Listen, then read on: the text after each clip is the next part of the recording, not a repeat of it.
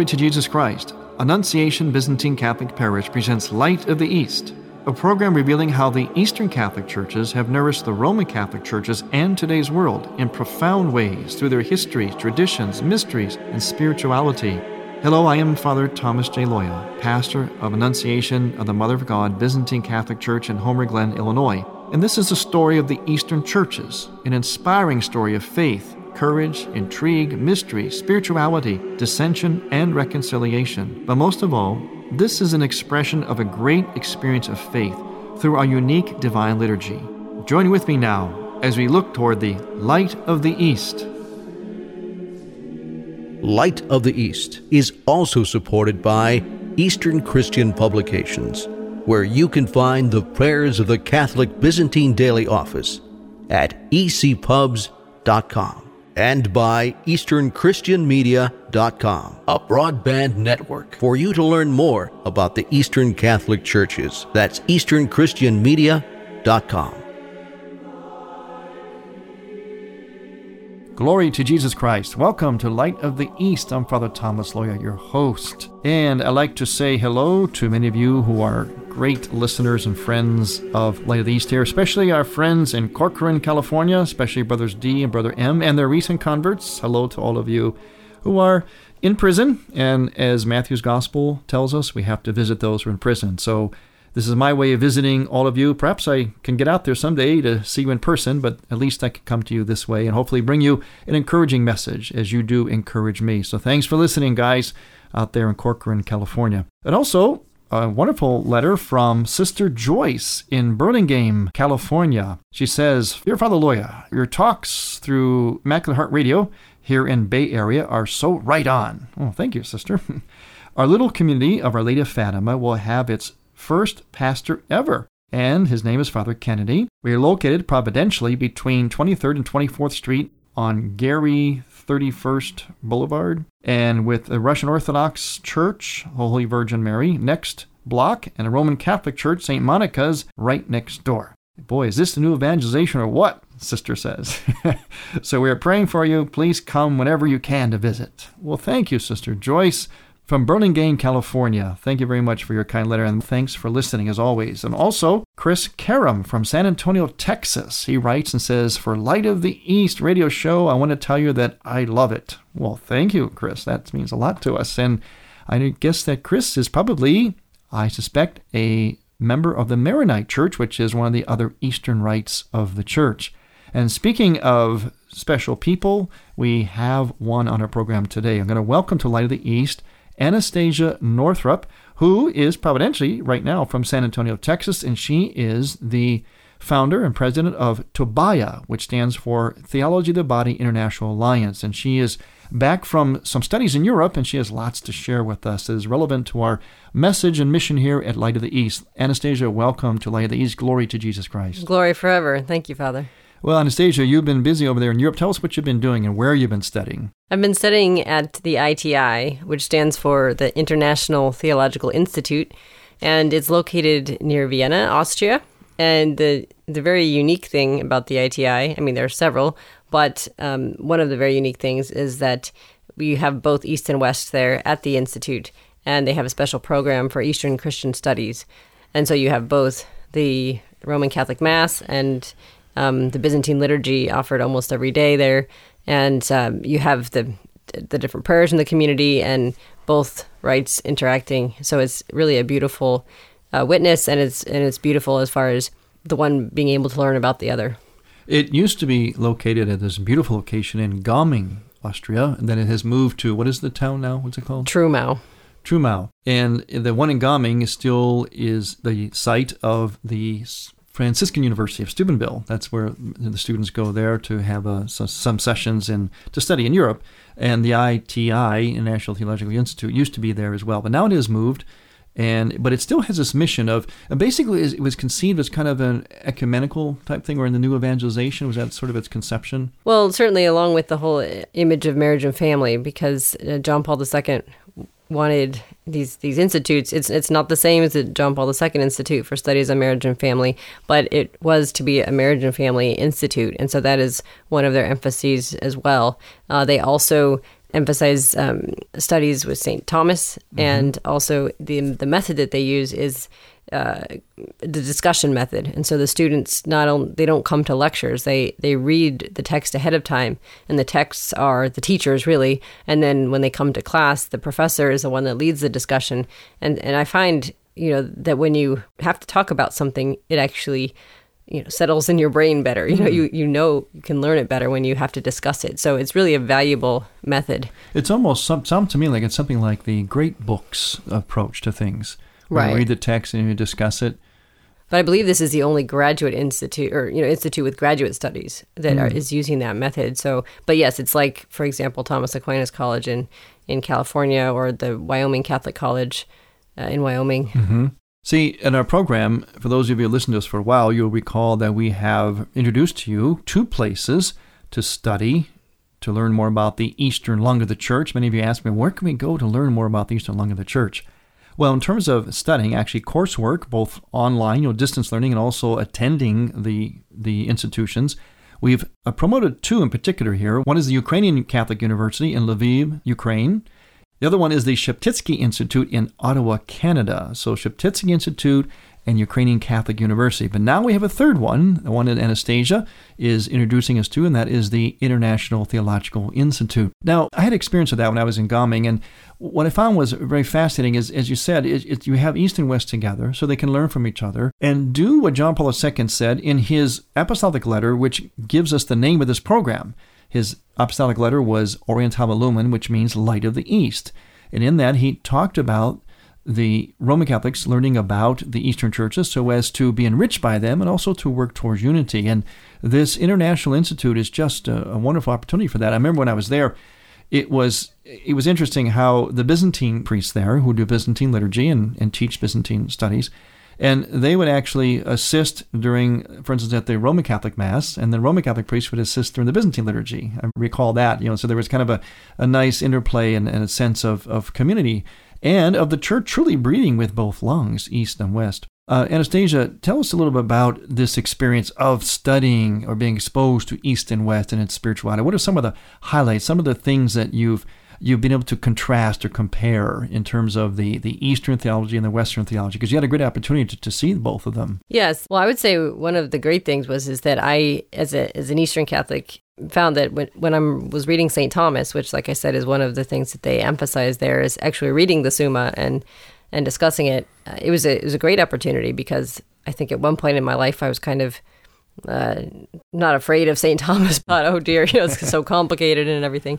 And then being given the opportunity to actually dive in and read it was great. And I found that sometimes you'd hear from from people get this idea that you know he's not Eastern, he's he's mm-hmm. just you know rational, logical, and, and Western, and, and those are somehow only Western traits, which is obviously not true. There's very um, things things in the East which are obviously yes, it's mystical, but God right. gave us our brains and we use right. them, you know. exactly. And uh, so, and Saint Thomas is there quoting Augustine and Chrysostom and comparing what the different fathers say, you know. So it's it's something that it's, it's a treasure both for for the East and the West.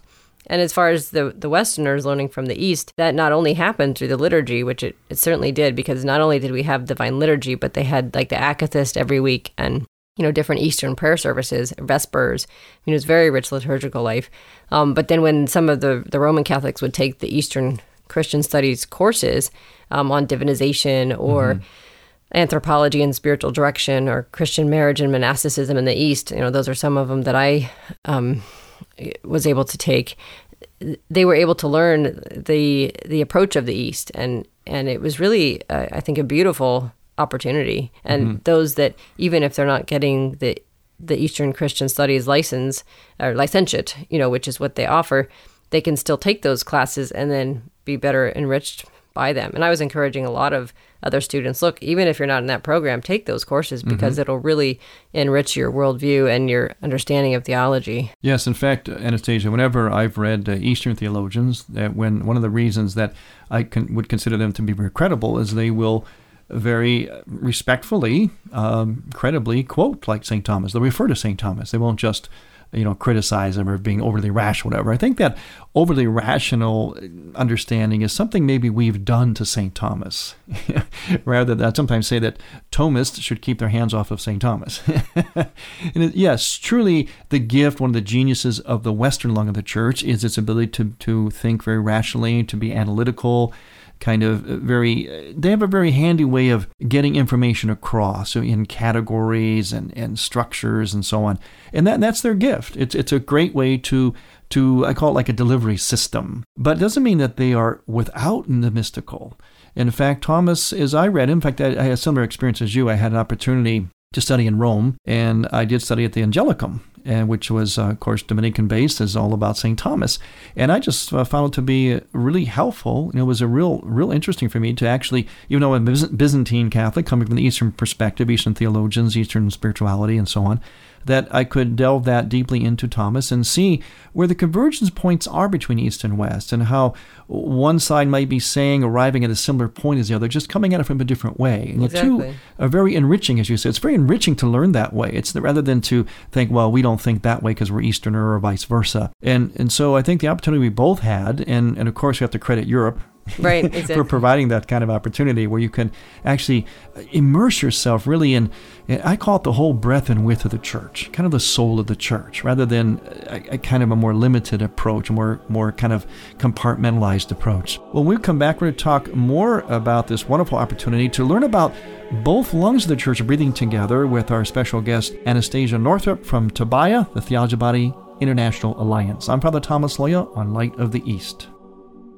Light of the East mission is Christianity's reunion. And to tell the story of the Eastern lung of the Catholic Church, we need your support in order to keep Light of the East on the air. You can make a donation now by going to ByzantineCatholic.com. That's ByzantineCatholic.com. Click on the radio button and then donate securely using any major credit card. With your help, we can keep Light of the East's illumination bright. I'm Father Thomas Loya, and I'm inviting you to Prairie Fest 2013. You'll find food, fun, games, plus three days of nonstop live music. Prairie Fest, Friday through Sunday, August 9th through the 11th. Friday night, August 9th, it's Maggie Speaks.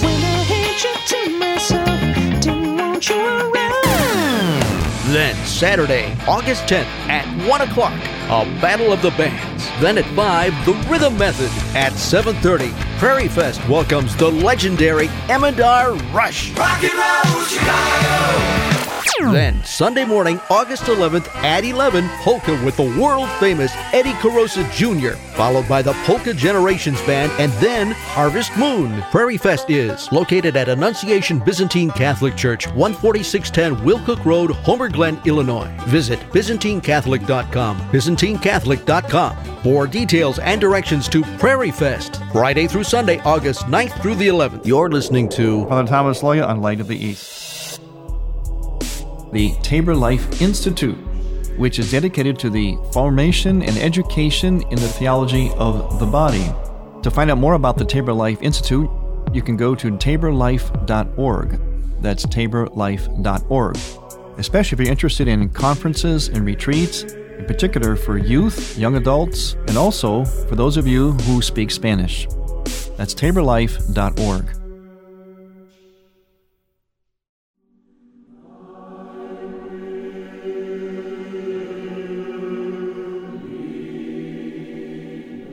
Welcome back to Light of the East. I'm Father Thomas Loya, your host. Our special guest today, Anastasia Northrup from Tobiah, Theology Body International Alliance. And she is here, speaking about being international, she is here after studying a bit in Europe, in fact, in particular, at the International Theological Institute.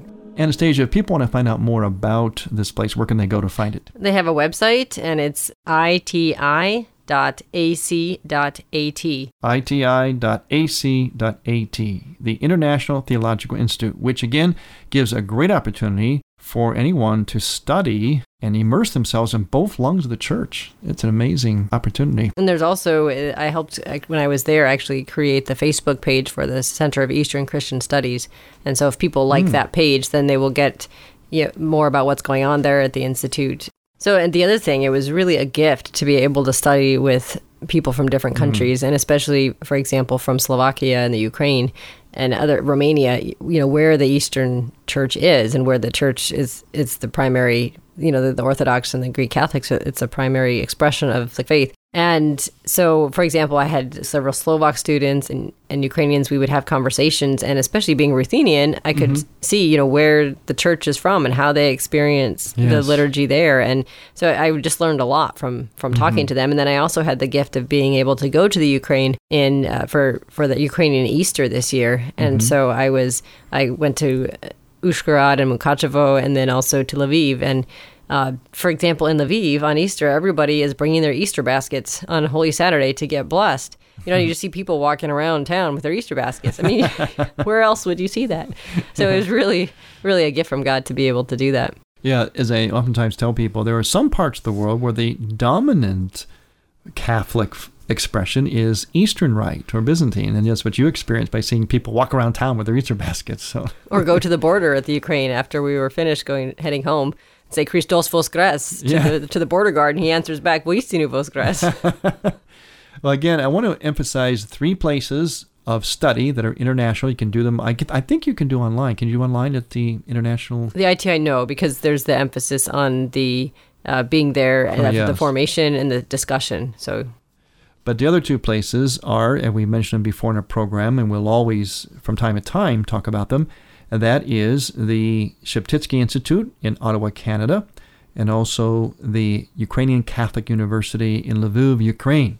Now, Anastasia, I mentioned that you are the founder and president of Tobiah, Theology Body National Alliance. Tell us a little bit about that and your involvement in the theology of the body. And how would you describe theology of the body in relation to Eastern Christian spirituality? Because sometimes people think that the two don't go together. Well, right, of course. Since John Paul II was obviously Roman Rite, they might think that they, they don't. But as an Eastern Catholic, actually, I found that I mean, I mean, that's one of the reasons I went to the ITI was because I thought these are my two loves: the theology of the body and Eastern Christian theology, mm-hmm. and I mm-hmm. wanted to see better how they went together.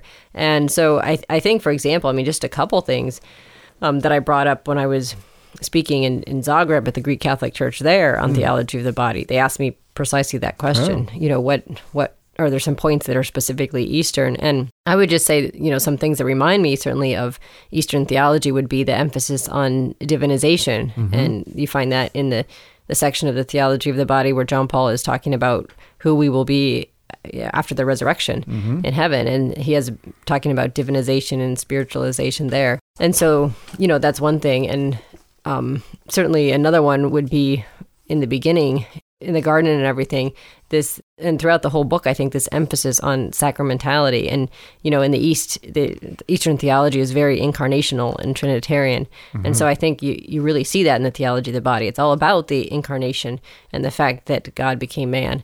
And so it's to me it ties together beautifully even mm-hmm. though the writing itself the, the the pope being roman catholic.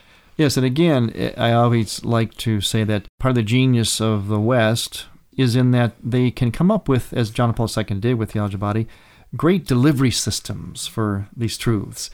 And these truths are ones that converge the point of East and West. It's not like there's one truth that's West, one that's East. They converge, but they come at it from different points of view. And in the end, you arrive at the same place, but you might have that place come to you through a delivery system, and that is the genius of the West. And just to give an example, Anastasia is referring to some of John Paul II's theology of the body, and this is his discussion. It's number 67, in which he's talking about the resurrection, when Jesus speaks of the resurrection in Matthew 22, where we neither take wife nor husband, but are like angels. We live like angels in heaven. And he's addressing this issue and John Paul II's comment on this goes this way The words of synoptics attest that man's state in the other world will not only be a state of perfect spiritualization, but also of the fundamental divinization of his humanity. The sons of the resurrection, as we read in Luke 20, 36, are not only equal to the angels, but also sons of God. One can draw the conclusion that the degree of spiritualization proper to eschatological man will have its source in the degree of his divinization,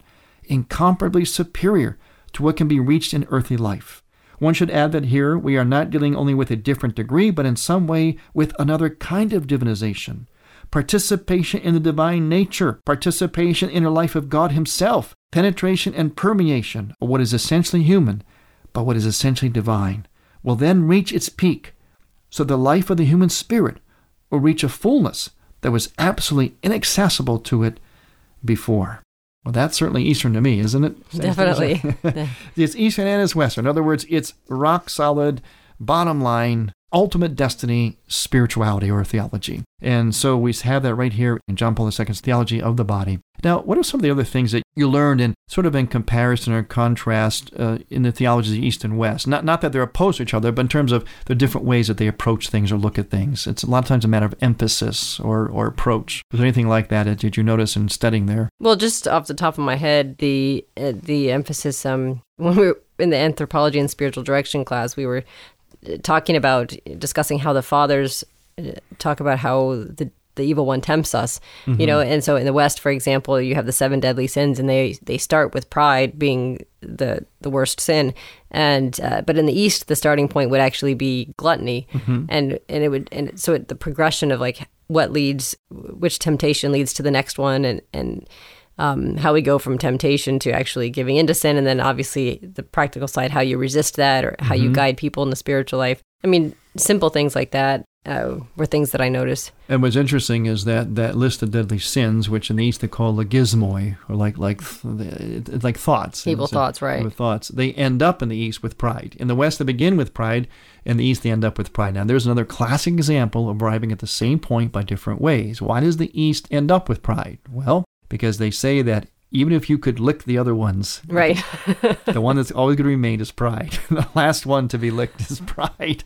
And the West flips it around and says it's the it's the mother of all sins. It's the principal one. So, so they put it at the top. So again, I think that's one of those classic examples of where we arrive at the same point, but coming at it from different ways. And the list in in the East are they involve eight deadly sins, what we call it. In the West, it's seven. But the point is, is that they are speaking about the way that the fallen side of us, original sin, manifests itself and through through what we might call the the passions. And there was that part of us which makes us most like God.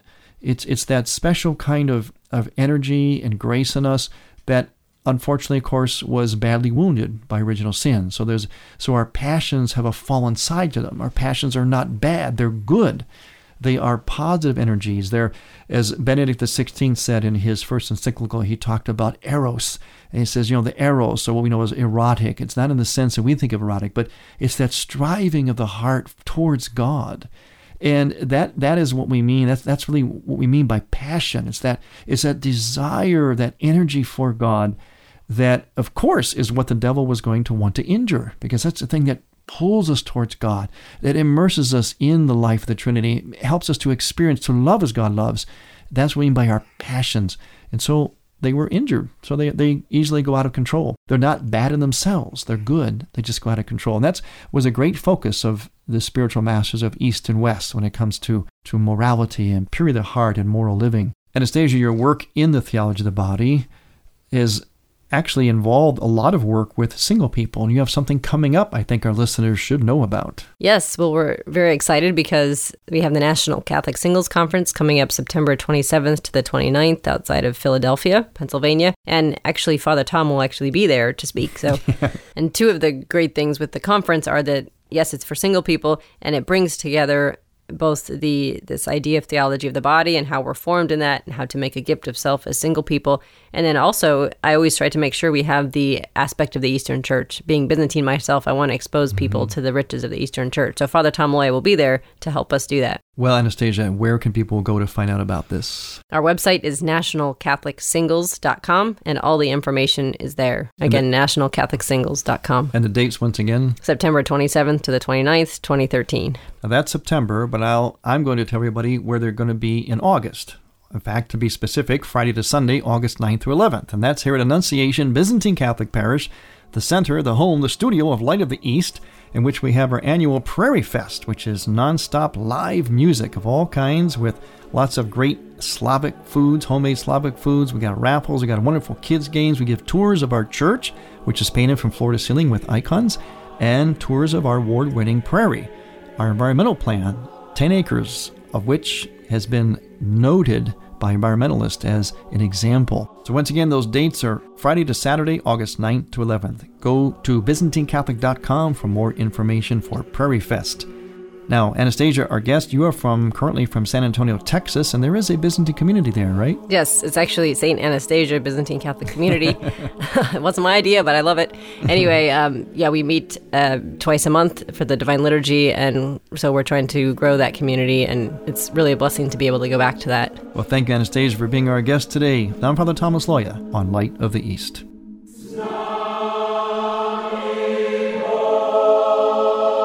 Thank you for listening. Next week, we will return to the Light of the East. To find out more about Annunciation Byzantine Catholic Parish, visit our website, byzantinecatholic.com, where you will also find an archive of all of our programs. In order to continue this program with its mission of Christianity's reunion, we need your support with a donation. Any amount would be a blessing. Please make out a check to Light of the East Radio and send it to Light of the East 14610 Will Cook Road, Homer Glen, Illinois 60491.